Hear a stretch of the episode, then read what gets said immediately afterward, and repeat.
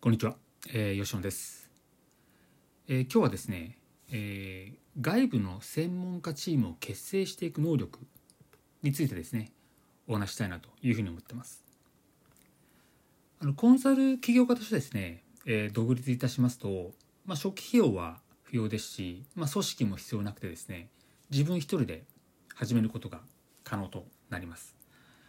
でただしですねプロジェクトのこう実行フェーズですね。最初はこうビジネス要件提起とか課題解決とかですね。こういうふうなじゃあ問題があって解決方法があってじゃあ実行プランしていきましょうってですね。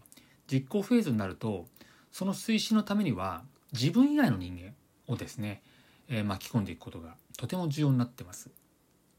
まあこれはですね会社員時代でまああの仕事をいろされてきた方であればですねまあ多くの人を巻き込んでプロジェクトを推進していくというところのまあ何て言うんでしょうこう素養というかですね実力がついていると思うんですけれどもこれをですねコンサル企業になったタイミングではですねまたゼロから構築していく必要があるかなと思ってます。いかにその自分の周りにですね仲間を作っていくことが重要だということになりますね。で僕の場合ですね、えーと、EC 事業の立ち上げの案件が、まあ、多かったりするんですけどもその際にも制作会社だったりとかデザイナーカメラマン物流コールセンター、えプロモーション会社あるいは商品開発のパートナーとかですね実行にあたってさまざまなですね仲間の形成が必要になってきてます。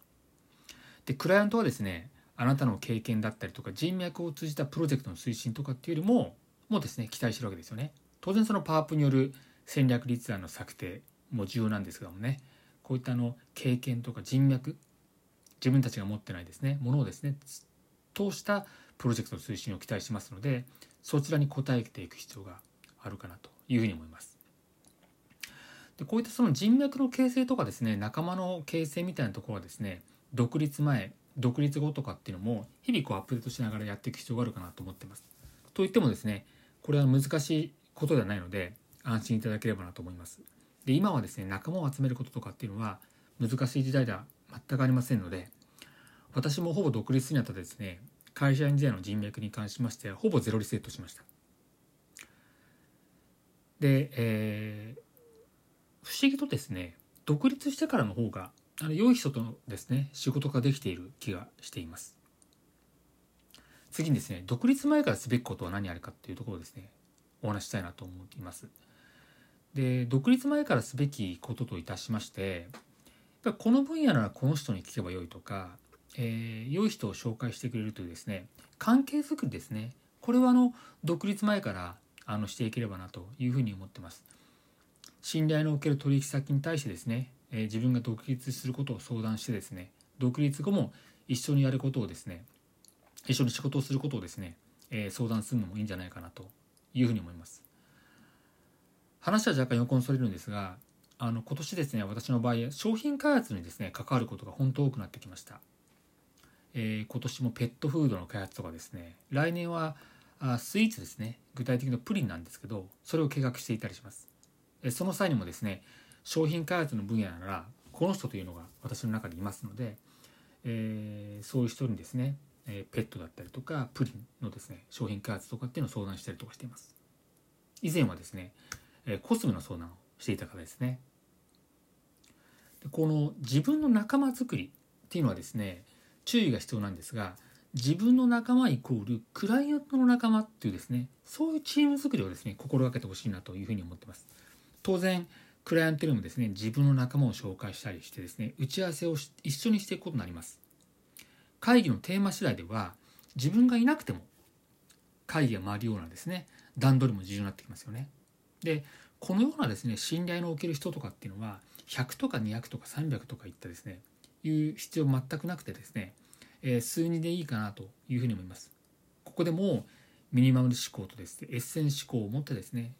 まあ限られた、うん、自分がこの人だったら心地いいな、うん、無駄に人脈を広げるんじゃなくて自分が本当に心地いいと思える人とですね仕事をしていくっていうのがまさにコンサル起業家としてセカンドキャリアをとしてですね重要なるかなと思います。でここでもですね注意が必要なんですけれどもついついですね自分と同年代の人とですねこうまあ、つるみがちというかですね相談しがちなところもあるんですけども若い人にですね教えをもらうということにですね躊躇しないでほしいなと思います私もですね、えー、ある講座を通じて SNS ですね SNS のマーケティングに関しましては若い人から積極的に情報をもらうように今していますジャーナリストのですね佐々木俊直さん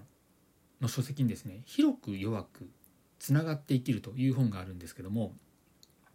この本の中でですね言われてるのがですね、まあ、会社員時代とかっていうのは上へ上へというですね考えだと思うんですがこれをですね、えー、フリーランスコンサルティングコンサル企業家としてですねなった時にはですね横へ横へと動いていくことをですねやっぱ提唱してるんですよね。で佐々木俊直さんはジャーナリストなんですけども、えーまあ、一箇所にですね住んで固定的な関係の人間関係よりも移動生活をしてこう居場所をあちこちに作っていく必要が発想がですね大切だというふうに言っています。まあ、彼も、えー、東京軽井沢と福井ですね3拠点生活してますけれども僕もですねこの本を読んでですねえー、やはりこう地方企業の支援とかっていうのを自分の一つの柱にしています。はい、で、えー、地方企業の支援とかっていうのはもう必然的に物理的に離れてますから横へ横へとですね動いていくようになります。九州、えー、東海あと静岡とかですねいろいろあるんですけども僕の場合ですね横へ横へと動いていくようになります。でこれが東京のですねクライアントだけですとどうしても固定的な、えー、関係でえー、仕事することになりますので人間関係の広がりがなくなっていくんですよね。うん、でこう独立するに関わるですねやはりこれからの時代とかっていうのはどこかの組織に属してる依存してるとかではなくてですね、まあ、個としてその関係性を積み重ねていくっていう方向になっていくと思いますのであのコンサル起業家を目指す人とかっていうのはその生き方とかっていうのはですね間違ってない生き方なんじゃないかなというふうに思ってます。あと佐々木さんはこのように言ってますその良いに人的のですねネットワークの中にブラブラしていけば仕事みたいなものはですね後からついてきてついてくるとそういう楽天的な、えー、気軽なですね仕事感を持つようになったと言っていますねまあこれはですね僕まだまだそのここまでの境地にですねあの至ってはいないんですけれどもあの一つのあるべき姿かなというふうに思うんですよね。そのガツガツ仕事をこう取りに行ったりとかこう何かこう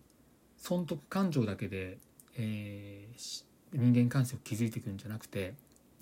もっと緩い形でいいんじゃないかと。その代わり横へ横へと広げていく感じの中でで仕事はですねもう、えー、小さいながらも多くの仕事をやっていくようなですね、うん、そういうところは一つあの完成形のようなこれからの時代の完成形のようなですね、えーと気がしていますね。はい。であのこういったコロナ禍ですのでねあの当然その横へ横へとの形成した、えー、人間関係のコミュニケーションに関しましては LINE とか Slack とかですねチャットワークみたいなですねツールを使ってもう365日24時間あの仕事とこうなんだろうなプライベートの境界線なくした形でコミュニティを作っていくことが良いかなというふうに思ってます。最後に僕もですねあのコンサル起業家を集めたぱ将来的なコミュニティを新しく作っていきたいなと思ってましてそこでは情報交換だけではなくてですねプロジェクトを一緒に進めていけるようななんかこうバーチャルなですね組織体制を今後作っていきたいなというふうに思ってます。はい、本日は外部専門家チームをですね結成していく能力についてお話ししました。それではまた。